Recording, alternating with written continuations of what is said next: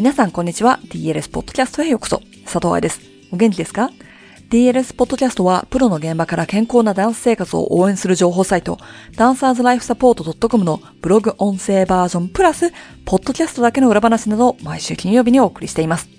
先週のポッドキャスト、ヘビーだったでしょう。今日もヘビーだけど大丈夫ですか？辛い人はエピソードを飛ばしてくださいね。自分のケアの方を大切にして、トリガーになりそうだったらいつでもやめてください。DLS を見て勇気をもらってる人、前向きになれる人がいるっていうのは知っていて、家事をこなしながら聞いてくれてる人がいるというのも知っている中で、このシリーズをポッドキャストにするのは正直悩みました。あまりにも暗い話でもないかと。聞いてて気分のいいものでもなければ、インスピレーションが手に入るものでもない気がする。それでも、このシリーズをブログで書いていた2019年に届いた感想メールたちの中には、このシリーズがとても好きだから、ポッドキャストで私の声で聞きたいと言ってくれた人もいます。なので、ピックアップはしているのですが、ご自身で、どうぞお選びくださいませ。では、本文に行きましょう。愛さんのバレエ留学期、接触障害、疲労骨折と年末公演。留学早々怪我をし、踊れない日々が気がつけば6ヶ月にわたり、季節は春、本格的に年末公演に向かってリハーサルが行われています。なんだかよくわからない怪我、当時の話は良くなり、今まで踊れなかった分をどうにかしようと必死にレッスンに戻りました。長期休んだくせに一気にレッスンに戻る。食事をしっかりと取らない。摂食障害。怪我から来る、うつ、焦り。この三つを混ぜてできるカクテルは何でしょうか？そう、疲労骨折。スタートはすねが痛いなくらいだけど、最近ジャンプしてないし、程度で無視。ふくらはぎがパンパンだったけど、それは怪我でポーンと入ってなかったからだし、と無視。毎日踊って疲れてるんだからトレーニングなんてしないし、ケアもしない。年末公演は白鳥の湖全幕をオーケストラでやるということで、校長先生からみんなにお達しが出ていました。白い衣装を着るのだから痩せていなければいけない。もちろん私は今の段階では太すぎるので、早く痩せろと言われ続けていました。そしてすねの痛みがあまりにも継続するので、フィジオに見てもらうと、深層コンパートメント症候群だと判明。そして疲労骨折の可能性があるって。は？まあ、2回目の怪我なんで、1回目の怪我から学び、怪我の仕方も上手になったことでしょう。なんてね。痛みは無視ですよ、はい。あなたは太すぎるから2幕の白鳥には出せない。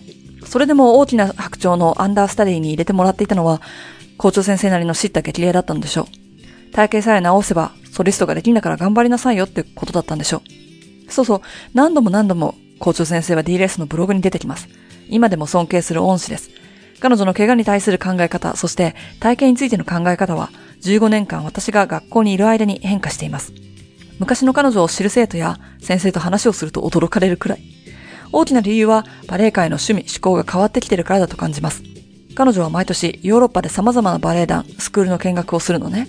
そこでどれだけダンサーが筋トレしてるか、筋力重視になったかを肌で感じたんだと思う。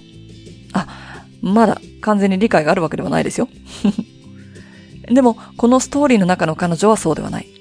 今だから、彼女と10年以上生徒という立場ではない形で関わってきて、彼女なりの優しさというのを理解していますが、当時の私はボロボロだった。太ってるから怪我をした。太ってるからダンサーではない。太ってるから価値はない。こればかり頭になって、新しく痛みがありますというのも恥ずかしかった。だって、怪我したのは体重が重いせいでしょ。だったら痛みを我慢して踊り続ければそのうち痩せて、痛みもなくなるんでしょ日本から来た当時、無駄に自信があり、夢があり、留学生活を堪能していた愛ちゃんは、一年も経たないうちに完全なる接触障害、自信なし、うつで毎日泣き、情緒不安定、そして常に怪我をするダンサーになっていました。いや、ダンサーじゃないね。だって踊ってないもの。飛び級できたほどのテクニックやパルドゥクラスで、あえばこれ以上やる必要はないと言われた演技力もすべてなくなりました。鏡を見るのが嫌で、体重計は常に隣にあって、何よりもバレエが楽しくなかった。学校に行きたくなかった。そしてあるリハーサル、今から4幕の白鳥のエントランスシーンを練習するというところで、みんなが身長順に並んで待ってるところで、校長先生に手招きされて、彼女が座っている椅子の隣に行くと、あなたは太すぎるから白鳥から落とした、と一言。15年経った今でもそのシーンをはっきりと覚えています。大泣きはしなかった。恥ずかしかったし、悔しかったし、ただいなくなりたかった。だけどリハーサルだからね、アンダースタディとして振り付けをすべて覚えるように言われて端で練習してました。他の子たち、ピルエットがオンポーントで2回転できるかできないかの子がスワンをやり、飛び級したはずの私が選抜外。テクニックじゃない。どれだけ踊れるかじゃないんだと。すべては体型、見た目なんだなとその時思いました。ただ、3幕ではハンガリアンプリンセスをやらせてもらいました。衣装の裾が長いから太い足は隠せるでしょって。ハンガリアンでのリハーサルのこと、軍部の子たちが演技をせず踊っていたみたいで、その時に校長先生が、愛は怪我もして、いろいろ大変で。で、ここで何かを言いかけて止まる。それでも毎回ちゃんとやってるじゃない。彼女とサム、その後にローザンヌに出た子、だけで十分よ、とみんなに言ったのを覚えてます。何かを言いかけた部分、それは私にはわかるんです。痩せろと言い続けられて、って言いたかったんだと思う。でも、その軍部に拒食症の子がいたから言葉にしなかったんだと思う。心の中では都合のいいこと言ってと思ってました。だって、軍部の子たち100%でリハしなくても済まんだもん。私はいくら頑張っても太ってるから無理。疲労骨折したのは私の責任。スワンに出られないのも私の責任。体型管理ができないのは私の責任でダンサーになる資格はない。疲労骨折をアイシングしながら、突っ込みどころいっぱいね、良い子を真似しないでくださいね。年末公演を終えた時には自分のことが嫌いでした。この一年、怪我についてどう対応すればいいのかを学び、予防法を理解して毎日の生活に取り込み、食事が怪我のリカバリーに与える影響や、たとえそれが健康のためとか歌っていたとしても、すべてのダイエットが怪我の修復具合に悪影響だと分かっていたならば、怪我をしたら気持ちがダウンして当たり前で、それに対してどう対処するのかを知っておけば、たとえ怪我を回避できなかったとしても、ハッピーダンシングの留学1年目になっていたと思うので、DLS ブログでよく書く19歳の愛ちゃんに伝えたかったことというのは本当にその通りで、DDD のふみさんのことを皆さんに紹介している理由も、怪我と栄養って親密につながっているから。自己満足の塊みたいにはなりますが、私が DLS をやっている理由はここなんだよね。満身創痍で終わったバレエ留学1年目。ただ、日本に帰っても寂しさは変わらず、2年目の途中でバレエダンサーになる夢を諦めた経過は、また次回。いかがでしたか？あと10日ほどで申し込みが始まる DLS 初の毎週日曜日の習い事みたいなボディコンサークル。私が怪我をしていて踊れなくて、一人で家にいる時間が長かった時に、毎週楽しみにしてることがあったらよかったのになと思っています。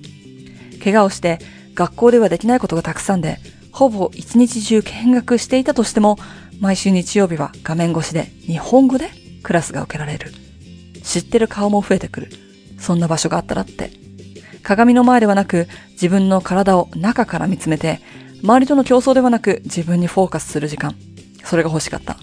だから、ボディコンサークルというアイデアを作ったんです。サークル活動のように、いろんな人たちが集まって、同じ目的で、国も時間も超えて活動できるという意味を込めて。コロナで隔離生活をしていても、いつものスタジオに戻れなくても、オンラインクラスならできること。そういったダンサーのサポートをすることができるのも、DLS を応援してくださっているサポーターの皆さんのおかげです。セミナーを受けてくれたり、応援アイテムを買ってくれたり、SNS でシェアしてくれたり、レビューを残してくれたり。そんな皆さんのサポートが DLS のダンサーサポートの根源になっています。多くの人たちに知ってもらうことで、必要な人にも情報が届くように、これからもどうぞよろしくお願いいたします。ということで、今日のポッドキャストはここまで。また来週、愛さんの留学期の続きをきに来てくださいね。ハッピーダンシング、佐藤愛でした。